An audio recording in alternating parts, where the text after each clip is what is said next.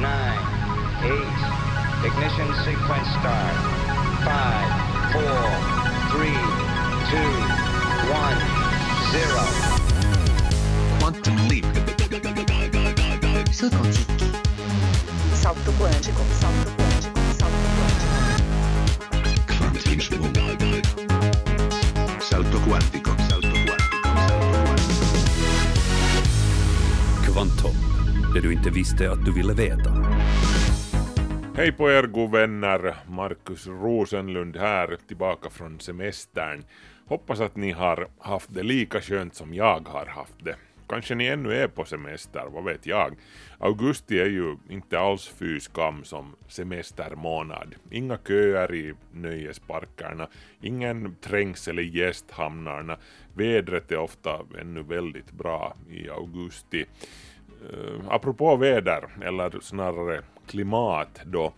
Juli månad var den varmaste månaden i mätningarnas historia. Det här framgick ur data som EU publicerade häromdagen. Nu bekräftar också amerikanska NOAA det här. Deras mätningar tyder till och med på en lite större marginal än EUs motsvarande. 0,95 grader, nästan en hel Celsiusgrad varmare än snittet för 1900-talet var alltså juli månad. Också om det faktiskt råkade vara rätt så kyligt här i Finland, speciellt i början av juli. Men det var alltså mycket varmare än normalt, ungefär överallt annanstans. No jo, men inte mer om det just nu. Jag ska snacka klimat faktiskt lite senare i programmet. Jag har blivit lite frustrerad och rent av ledsen på sistone över hur nonchalanta väldigt många är när det kommer till klimatfrågan. Många tycker att eftersom det ibland handlar om saker som är lite svåra att förstå och eftersom forskarna inte har alla svaren på alla frågorna så måste det ju betyda att alltsammans bara är bluff och båg, hela den globala uppvärmningen. Jag hävdar att vi har en plikt, om inte annars så gentemot våra barn, att anstränga oss en aning om så krävs för att på riktigt förstå de här sakerna. Det kräver lite mer av oss än att titta på en Youtube-video i 20 minuter eller så. Det hör till allmänbildningen numera, det här med klimatfrågan. Hävdar alltså jag. Mer om det senare. I veckans program ska vi också bege oss till Japan där man letar efter nya sätt att täcka framtidens energibehov och då har man börjat titta närmare på den outsinliga energiresurs som döljer sig där nere i jordens inre. Det bubblar och pyser lite varstans på de japanska öarna. Landet som drabbas av en femtedel av alla jordbävningar som inträffar på jorden varje år är ur geotermisk synpunkt en veritabel guldgruva. Och till skillnad från just guldgruvor så är det ingen större risk att fyndigheterna tar slut inom den närmaste framtiden.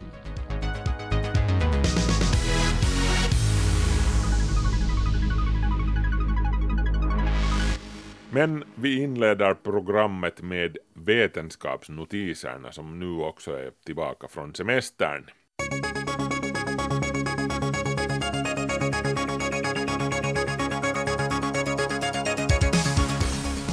För dig som är trött på att leta efter bilnycklarna finns nu ett alternativ. Moderna bilar har ju ofta ingen traditionell nyckel, de har en elektronisk nyckel med ett chip och en sändare i som berättar att du är nära bilen eller i den och att det är okej okay att starta bilen. Nå, nu är det en kvinna vid namn Arnie DD i USA som har tagit det här ett steg längre hon har låtit operera in nyckelchippet till sin bil, en Tesla Model 3, i armen. The Verge skriver om det här. Arnie DD hon avlägsnade alltså det här nyckelchippet från själva nyckeln och lade in den i en behållare av biopolymer stor som en legofigur ungefär och lät operera in den under huden i sin vänstra arm. Och det lär funka hur bra som helst, även om räckvidden inte sägs vara den bästa. Hon blir i praktiken tvungen att stå helt bredvid bilen för att låsa upp den. Men åtminstone så är det slut på borttappade bilnycklar. Förhoppningsvis åtminstone. Goda nyheter från Afrika. Den första effektiva medicinen mot den ytterst dödliga blödarsjukan ebola har tagits fram av forskare knutna till Världshälsoorganisationen WHO. Det handlar om två mediciner som har testats på ebola-patienter och de minskade på dödligheten med uppemot 90 procent. Hittills har det inte funnits något botemedel mot virussjukdomen ebola och dödligheten har legat mellan 60 och 90 procent.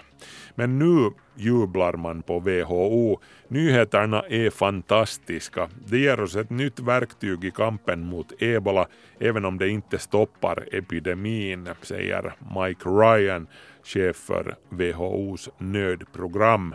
Som sagt så kommer det här inte att eliminera ebola-utbrotten helt och hållet, men det kan nu bli möjligt att hindra utbrotten från att bli till nationella och regionala epidemier. Bara den här senaste epidemin har krävt omkring 1800 människoliv. Medicinerna ska nu delas ut till alla smittade i Kongo-Kinshasa. På Hawaii på ön Mauna Kea har demonstranter satt käppar i hjulet för byggandet av det planerade jätteteleskopet 30 meter telescope, eller TMT. Det var meningen att byggnadsarbetet skulle sätta igång den 15 juli, men en skara på hundratals demonstranter, huvudsakligen bestående av öns ursprungsinvånare, anser att det redan finns på tok för många observatorier på berget som de betraktar som heligt. Så de blockerar vägen till byggplatsen och samtidigt till alla de andra teleskopen på Mauna Kea som därför inte observerar just nu. Den astronomiska verksamheten står i praktiken stilla på hela ön. Om förhandlingarna med demonstranterna inte leder någon vart så kan det hända att man får lov att bygga teleskopet någon annanstans, till exempel på La Palma på Kanarieöarna. La Palma är dessvärre bara drygt 2000 meter hög mot Mauna Keas 4000 meter, så förhållandena där är inte lika bra. Är den mörka materian i universum äldre än själva ursmällen, Big Bang? Den här kittlande tanken kastas fram av den finländska forskaren Tommy Tenkanen vid Johns Hopkins universitetet i USA. Tenkanen baserar sin tanke på sin egen forskning. Om den mörka materian, som alltså utgör cirka 80 procent av universums totala massa, skulle ha kommit till i samband med Big Bang, då skulle vi ha kommit den på spåren i något av de otaliga experiment som har gjorts inom partikelfysiken, menar Tenkanen. Han menar också, baserat på sin studie, att vi inte nödvändigtvis behöver öda tid på att leta efter sätt att komma i kontakt med den mörka materien. Det räcker helt enkelt med att studera hur den påverkar det kända universum genom gravitationen, vilket den ju gör. Tänkanens bok Pimeän aineen arvoitus, den mörka materians mysterium, publiceras i oktober.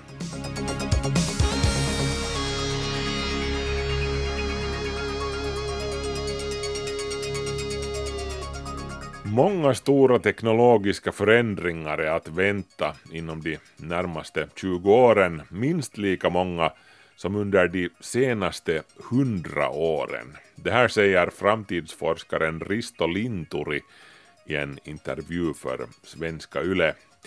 Flera av de saker som Linturi nu betonar har med hälsa att göra men han säger också att hemmet kommer att få en ännu större betydelse i våra liv i framtiden. Niklas Fagerström har tittat närmare på det här. Risto Linturi är en framtidsforskare som redan i mer än 40 år har förutspått vilka slags radikala teknologiska förändringar som är att vänta i framtiden. Och han har ofta haft rätt i sina antaganden. Att göra kvalificerade bedömningar om framtiden är möjligt, men Linturi påpekar att det är en utmaning. Vertaan pianonsoittoon mielellään ennustamista sen takia, että, että jotta oppisi soittamaan pianoa, Han jämför förutspående med att spela piano. För att kunna spela piano så krävs det massvis med övning och varje enskild låt kräver också en hel del övning. Linturi har en sällsynt god kunskap om den forskning som har gjorts under senare år. I fjol skrev han en rapport för riksdagens framtidsutskott tillsammans med forskaren Osmo Kuusi där de funderade på utvecklingen fram till år 2037. Det tog fem år att skriva den rapporten med hänvisningar till så mycket som 1600 vetenskapliga studier. Men vad är alltså att vänta under de kommande 20 åren? jos mä epäilin, että mulla on tullut joku ö, flunssa, niin mä voin sylkästä kännykkää ja kännykkä sitten kertoo, oliko se bakteeri vai virus. Till exempel om jag tror att jag har fått influensa så kan jag i framtiden låta min mobiltelefon eller en liten billig apparat analysera mitt spott för att avgöra om det är en bakterie eller ett virus och vilken slags sjukdom jag möjligen kunde ha, säger han. Apparater som gör det möjligt för oss att analysera vår hälsa i våra hem eller var som helst kommer alltså att bli mycket vanligare. Se johtaa esimerkiksi telelääketieteen suureen kasvuun, koska etälääkäri voi näillä kotona mitatuilla tiedoilla tehdä paljon enemmän päätelmiä kuin mitä tällä hetkellä. Det leder till en stor tillväxt inom vården på distans, för en läkare kan dra en hel del slutsatser om hur vi mår på basis av det våra olika apparater mäter. Datamaterialet kan också skickas till ett system som använder artificiell intelligens för att analysera det och dra slutsatser. Det här kan ske till och med i realtid. Folk kommer också att ta egna initiativ till att förbättra sin hälsa på basis av vad apparaterna visar. Det förekommer redan idag, till exempel kan aktivitetsarmband följa med vår motion. Men utvecklingen kommer att gå längre och längre och också omfatta olika sjukdomssymptom. Ja siellä ääripäässä on semmoinen, että me saadaan digitaalinen kaksonen. I förlängningen kan man tänka sig att vi får en digital tvilling som simulerar vår vävnad och hela vår kropp och som vi kan ge virtuella mediciner eller virtuell mat och se hur det påverkar den. Simulatorn skulle också kunna ge skrämmande exakt information om förväntad livslängd. Tähän menee vielä aikaa. Menee ainakin kymmenen vuotta ennen kuin me saadaan tällaisia Det räcker ännu minst tio år innan det finns sådana här digitala tvillingar som är unika också när det gäller en persons gener, säger Linturi.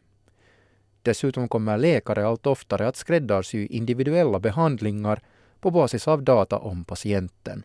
Silloin tämmöinen väestötason ruokailusuositukset tai väestötason käypähoitosuositukset jää hiukan syrjään ja Nationella kostrekommendationer och god medicinsk praxis som styr hurdan vård vi får kommer att bli mindre viktiga.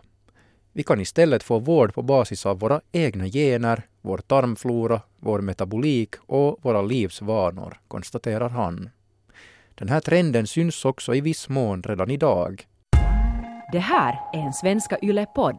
Vi ska höra mer av framtidsforskaren Risto Linturi som förutspår vad som kommer att ske på 2020 och 2030-talet.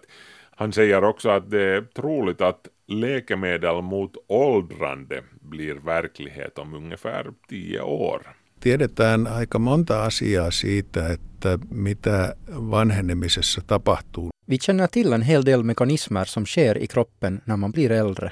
Till exempel förekomsten av ämnet NAD+, som behövs för att celler ska förnya sig, minskar rejält, berättar Linturi. Och han säger att det också finns några andra mekanismer som av mer eller mindre oförklarliga skäl går sönder.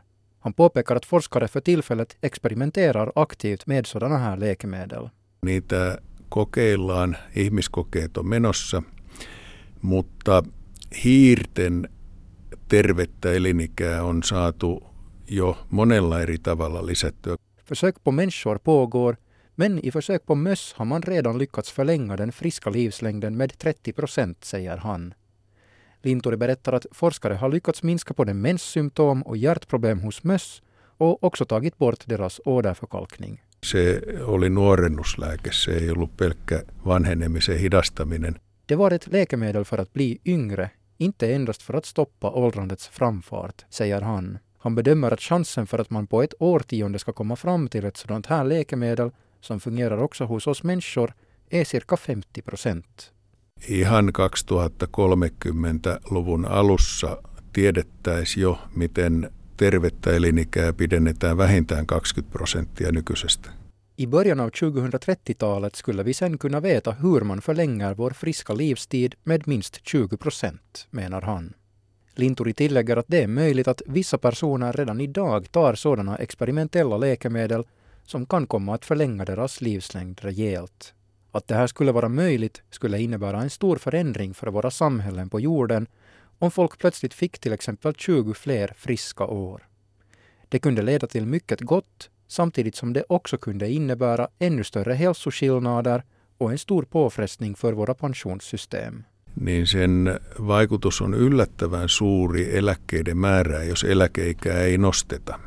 Inverkan på våra pensioner skulle vara överraskande stor. Pensionerna kunde minska med till och med 70 procent, säger han. För att motverka det här så borde pensionsåldern i så fall höjas rejält, säger han. Mihin se eläkeikä pitäisi nostaa, että, että eläkkeen määrä voisi olla nykyinen, niin olisi sitten johonkin sata vuoteen. För att hålla pensionerna på nuvarande nivå så borde pensionsåldern i ett sådant här scenario höjas till ungefär 100 år, påpekar Linturi. Han säger att det också kunde bli lättare för personer i maktställning att verka länge i och med att de kan få vara friska längre. Me voitaisiin vaan kuvitella, niin kuin minkälainen tämä Suomi olisi, jos Kekkonen olisi elänyt terveenä 30 vuotta kauemmin. Vi skulle bara kunna föreställa oss hurdan Finland skulle se ut idag om Kekkonen hade fått leva 30 fler friska år, kommenterar han. De teknologiska förändringar som framtidsforskaren Risto Linturi förutspår handlar ändå inte bara om hälsa, utan också till stor del om vardagslivet i våra hem. Yksi isoimpia muutoksia on se, että me aletaan elää niin virtuaalimaailmoissa. En av de största förändringarna är att vi kommer att börja leva allt mer i virtuella världar. Vi använder VR-glasögon i särskilda rum med mjuka väggar och plötsligt märker vi att vi till exempel är på en virtuell planet som kallas Pandora. Man kommer också ofta att träffa vänner i olika virtuella världar och delta i möten i arbetets tecken så här. Det bedömer alltså Linturi.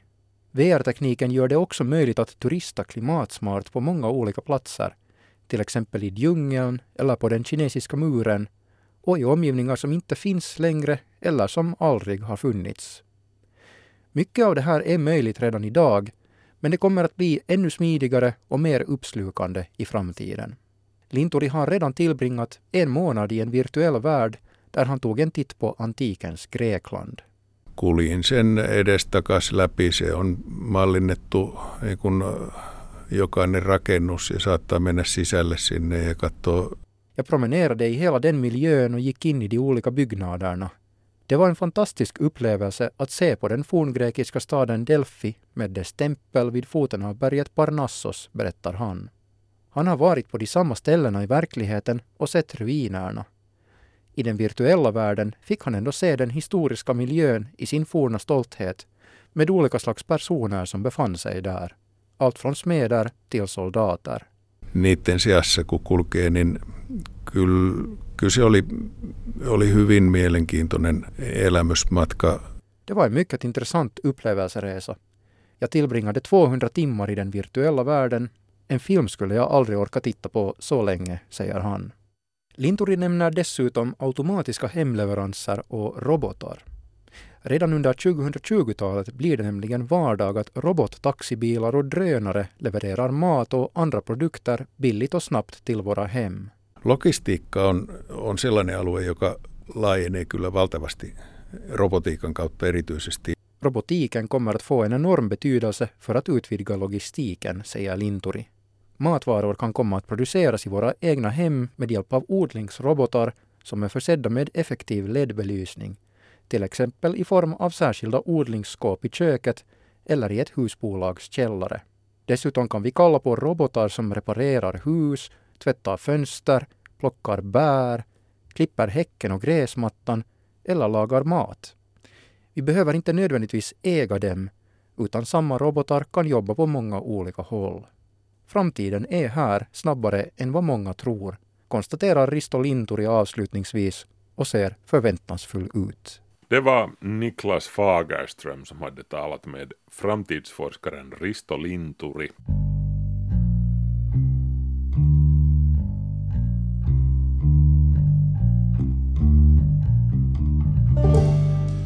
Semestern är över och jag är rent ut sagt inte riktigt sådär avslappnad som jag kunde vara i det här skedet. Faktum är att man kan säga att jag är lite förbannad just nu, förlåt språket, men alltså jag har tillbringat lite för mycket tid på Facebook, speciellt under semesterns sista vecka när jag tänkte att nu ska jag akklimatisera mig till verkligheten eller, eller vad jag nu tänkte. Och snacket på fejan, det handlar ju ganska mycket om klimatet, vilket ju är förståeligt. Folk delar länkar om vad Greta Thunberg har sagt och gjort och IPCC och så vidare bortåt. Ja, no, det här är helt enkelt ett ganska så hett ämne på många sätt och vis just nu. Men på sistone har jag stött på lite för många argument i stil med att en säger de det ena om klimatet och en det andra eller äsch, förr var det ozonskiktet och nu är det klimatet. Det här är alltså som ett argument för att inom citat klimathysterin har gått för långt och att det bara handlar om struntsnack från början till slut. Folk är arga helt enkelt, inte bara på grund av allt det där som de upplever som skrämselpropaganda, men för att klimatfrågan är så väldigt komplicerad.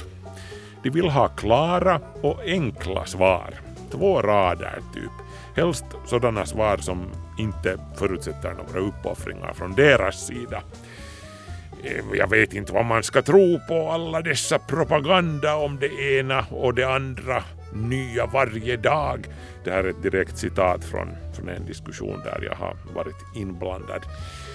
Ja, inte att undra på att sannfinländarna myser förnöjt där de värmer sig i gallupsolens glans.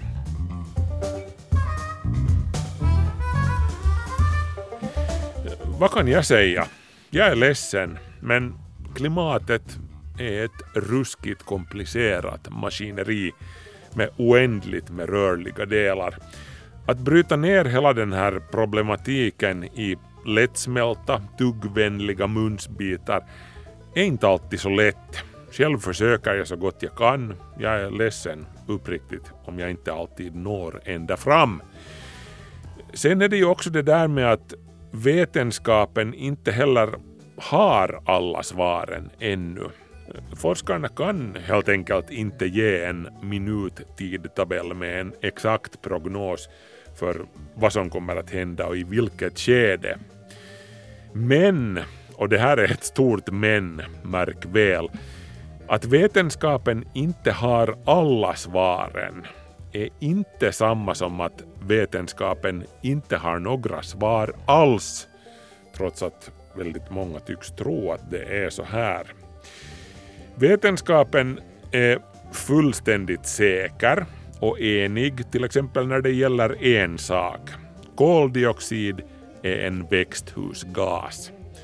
Och med de mängder koldioxid som vi just nu frigör i atmosfären årligen så kan vi inte undgå dramatiska och potentiellt katastrofala följder om vi inte gör någonting för att minska på utsläppen så fort som möjligt. Det här råder det en tämligen stor enighet om. Det är ett benhårt och oåterkalleligt faktum. Liksom. Det är inte ens värst komplicerat. Det är det här som är grejen här. Du kan trycka det här på en t-shirt om du vill. Eh, och det är inte heller någon slags nyhet precis det här. Det har gått 123 år nu sedan den svenska kemisten Svante Arrhenius banbrytande artikel On the influence of carbonic acid in the air upon the temperature on the ground publicerades i Philosophical Magazine. 123 år har vi varit medvetna om det här i mindre eller större grad. Ännu tidigare faktiskt, år 1859, fann den irländske kemisten John Tyndall att det är vattenånga och koldioxid som står för merparten av värmeabsorptionen i atmosfären.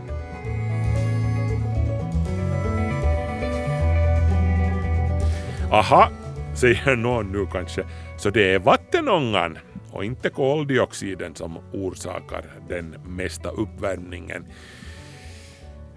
Ja, det här är en av de här förenklingarna och halvsanningarna som klimatförvillarna gärna sprider. Okej då, vi tar det en gång till. Vattenånga har i princip en mycket större förmåga än koldioxid att absorbera infraröd strålning. Det stämmer. Vattenånga förekommer dessutom i betydligt större mängder i atmosfären än koldioxid. Men ändå spelar koldioxiden en oproportionerligt stor roll för klimatuppvärmningen. Det här eftersom jordytan kyls av när vattenånga bildas genom avdunstning. Så det, det här tar liksom bort en del av vattenångans uppvärmande nettoeffekt. Genom vattnets kretslopp på jorden skapas en jämvikt mellan jordens temperatur och mängden vattenånga i atmosfären. Men vad händer sen när man ökar på mängden av en viss växthusgas, i det här fallet då koldioxid? Jo, då ökar temperaturen en aning, vilket i sin tur ökar på avdunstningen och mängden vattenånga i atmosfären. På det här sättet så förstärker vattenångan koldioxidens växthuseffekt. Det här en bit med kunskap som är nyttig att ha om man ska kunna navigera i klimatdiskussionen vars vågor svallar höga på sociala medier framför allt. Men många orkar inte ens försöka förstå det här.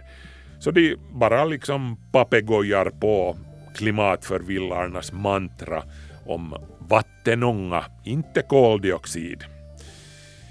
Ett annat mantra som man hör mässas numera är att koldioxiden är inte en fiende.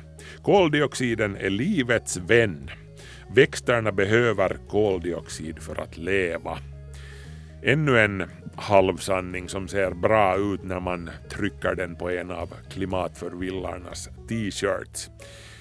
Här har jag ett standardsvar som jag brukar copy-pasta in i diskussioner numera för jag orkar inte skriva samma sak på nytt och på nytt gång på gång. Det här svaret går i sammanfattning så här. Ingen förnekar nyttan med koldioxid. Det skulle inte finnas liv på jorden utan koldioxid. Vår planet skulle vara frusen från pol till pol. Och växtlivet behöver koldioxid, det är självklart. Men det handlar om balans.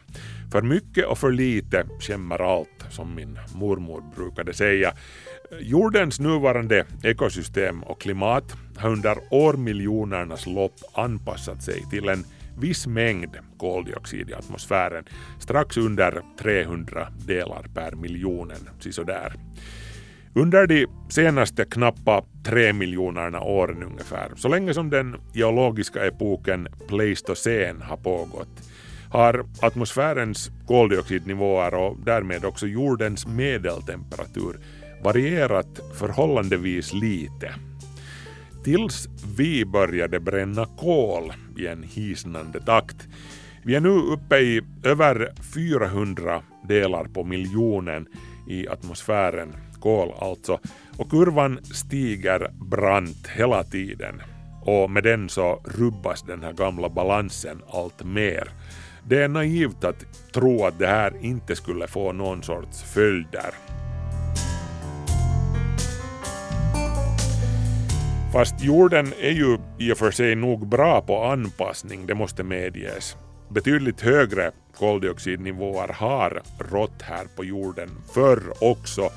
Om vi går så pass långt tillbaka som till paleocen och eocen till exempel, sådär 50 miljoner år sedan och längre tillbaka än så.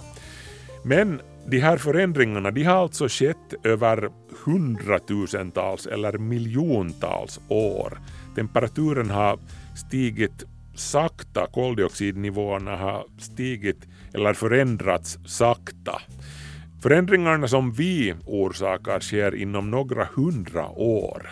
Sett ur jordens perspektiv är det här en löjligt kort tid. Ekosystemen och klimatet har liksom ingen chans att hinna med i sådana svängar.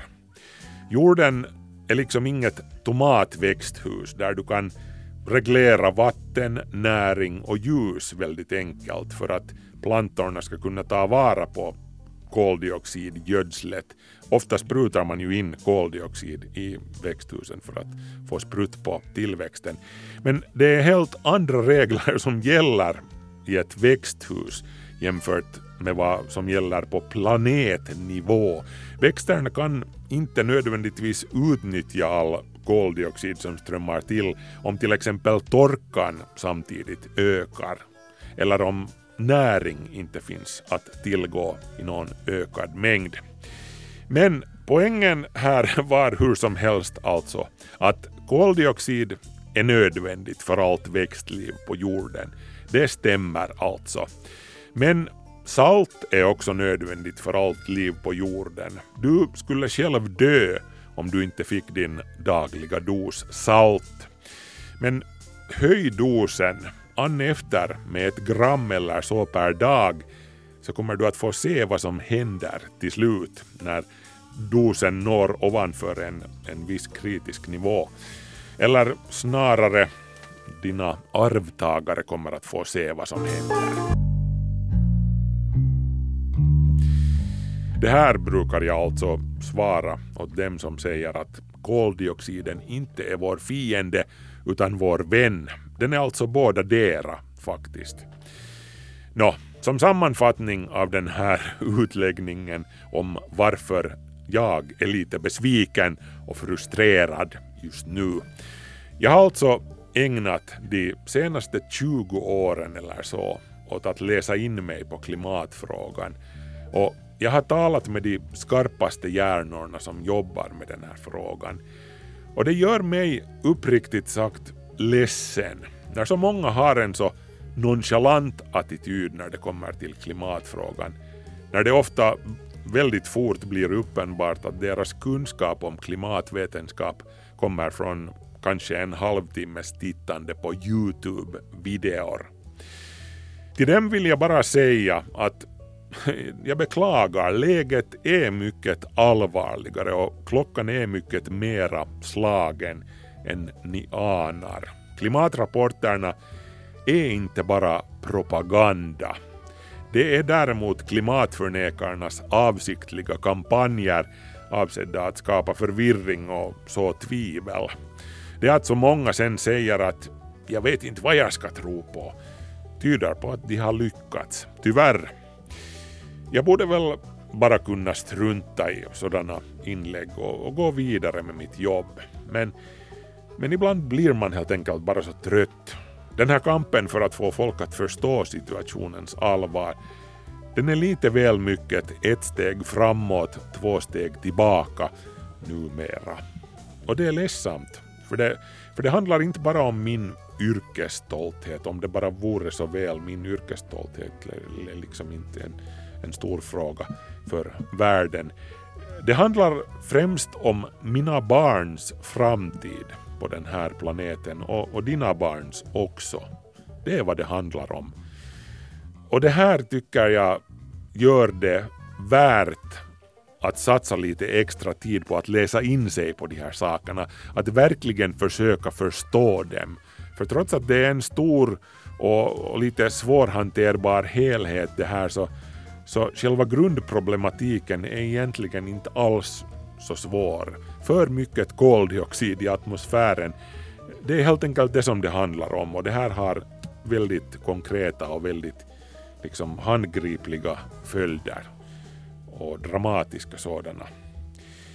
Och att förstå det här, vad det är som hotar mina och dina barns framtid, jag måste säga det tyvärr att det, det är inte en gudagiven mänsklig rättighet. Eh, den här förståelsen är någonting som man måste förtjäna genom att använda sin hjärna lite extra vid behov. Och jag tycker inte att det är för mycket begärt med tanke på insatsen. Eller hur?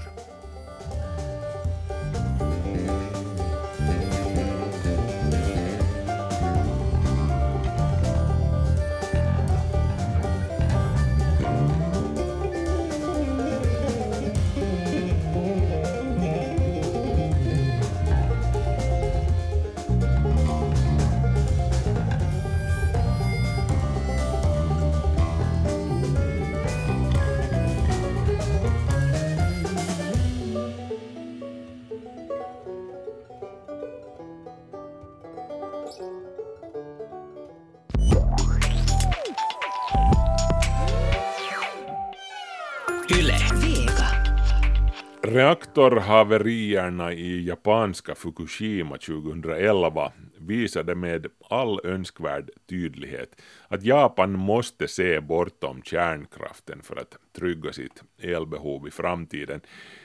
Men kanske finns hjälpen närmare än man tror. Kanske behöver man inte ens gå utanför landets gränser för att hitta en egen, närmast outsinlig energiresurs.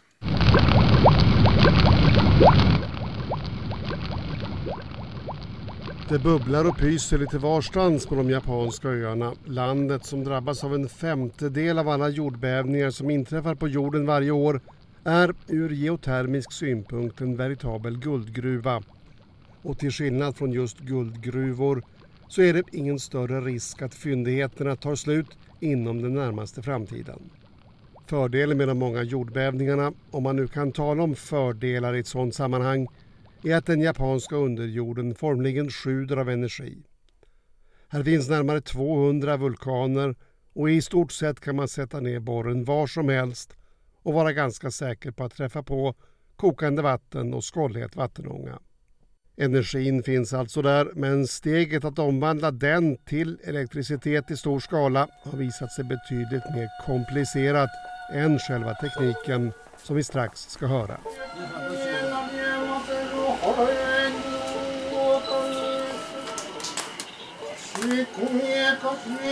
I slutet av maj i år så invigdes ett geotermiskt kraftverk i Akita län i norra Japan under pompa och ståt och med shinto-präster på plats för att be om gudarnas beskydd av anläggningen. Kraftverket i Wasabisawa är det första som byggts på 23 år och det har en kapacitet på blygsamma 46 megawatt. I jämförelse med kärnkraftverkens elproduktion så är detta inte särskilt imponerande. Reaktorerna i Fukushima producerade exempelvis mer än 100 gånger så mycket el. De båda processerna påminner faktiskt om varandra. Skillnaden är att vattenångan som driver turbinerna inte produceras genom klyvning av atomer utan genom att kallt vatten pumpas ner i den heta underjorden och kommer upp igen som vattenånga. Storleken på kraftverket var nu inte det viktigaste den här gången utan att det faktiskt blev av överhuvudtaget. えー私ども電源開発 J パワーにとりましてはお隣の宮城県の鳴子温泉にあります鬼神戸地熱発電所に続いて Representanten för kraftbolaget J-Power var märkbart nöjd när han i sitt invigningstal betonade att det rör sig om en energiresurs som verkligen ligger i tiden då den levererar elektricitet utan att ha negativ påverkan på klimatet i form av utsläpp av koldioxid och andra växthusgaser. Jag vill verkligen framhålla våra ingenjörer som gjort ett enormt arbete med att designa och optimera en anläggning som är banbrytande i sitt slag. Tanken på att använda underjorden som energikälla är inte ny i Japan. Det första geotermiska kraftverket byggdes redan 1925 men det har aldrig riktigt tagit fart, av två skäl. Det första är att många av de mest optimala platserna ligger i naturreservat. Det andra är massivt motstånd från hotellnäringen. Samma varmvatten som används för elproduktion används nämligen också av de närmare 3000 spaanläggningar som finns runt om i Japan. Och ägarna till dessa anläggningar menar att vattnet inte räcker till för både varma bad och kraftverk. Därför driver de sedan flera år en intensiv lobbykampanj för att stoppa utbyggnaden. En kampanj som enligt kraftindustrin saknar vetenskaplig grund. 過去50年においてもうあの大きな発電所の近くに、 えー温泉がある地域っていうのはたくさんあるんですけどもそういうあ Det の finns flera 割合 platser där spaanläggningar och kraftverk existerar sida vid sida. Under de 50 år som vi har funnits har vi inte sett att det skulle uppstått några problem, säger professor Sachio Ehara på Geothermal Information Institute och tillägger att han, i likhet med de flesta andra japaner, älskar att åka på spa och bada i varma källor. Om våra kraftverk skulle innebära någon fara för spaanläggningarna skulle vi självklart inte plädera så mycket för dem som vi gör.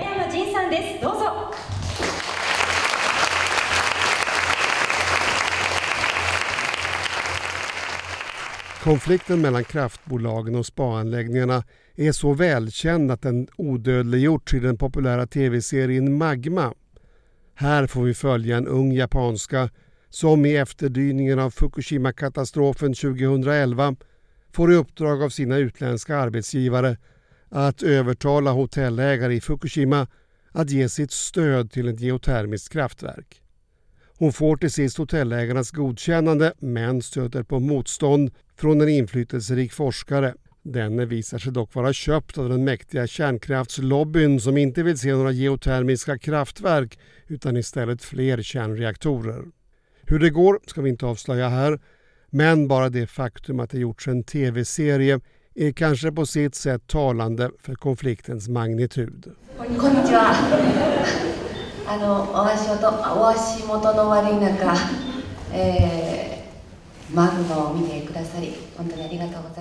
Före Fukushima-katastrofen stod kärnkraften för ungefär en tredjedel av Japans elproduktion. Övrigt var olja, kol och naturgas nu är läget ur klimat och ekonomisk synpunkt mer bekymrande. Nästan all el, eller 87 procent, kommer från fossila bränslen och importkostnaden uppgår till 150 miljarder euro per år. Hur mycket kan då geotermisk energi bidra med till Japans elförsörjning? Ja, målet är 1 procent till 2030 och de mest optimistiska menar att 10 procent, eller en tiondel, av elen kan komma från den geotermiska underjorden år 2050. Men då krävs förstås att badare och elproducenter kan komma överens och där är vi inte riktigt än.